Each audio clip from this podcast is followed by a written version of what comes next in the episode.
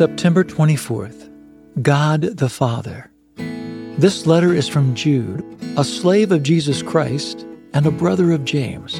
I am writing to all who have been called by God the Father, who loves and keeps you safe in the care of Jesus Christ.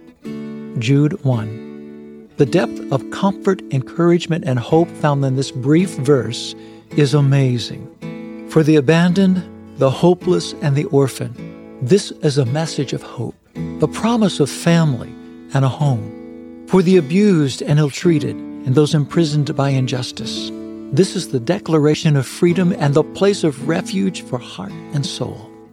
For those in search of genuine, lasting love, a commitment of love, or the fruit of love, this is the awaited covenant.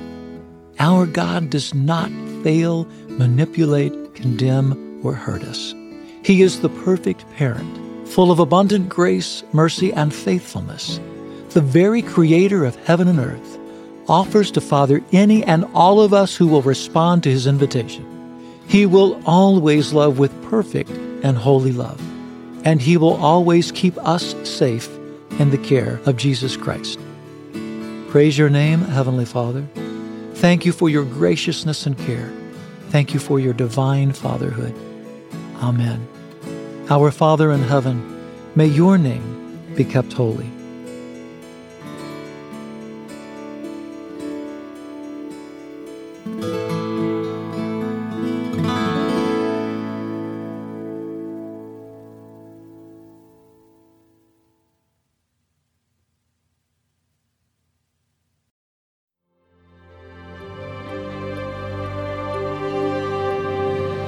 Thanks for joining me in today's devotional and a special time with the Lord.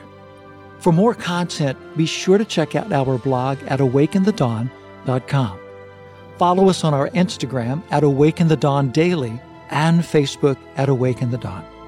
We also have a Patreon at patreon.com slash awake in the dawn if you would like to support our work with Hope Village.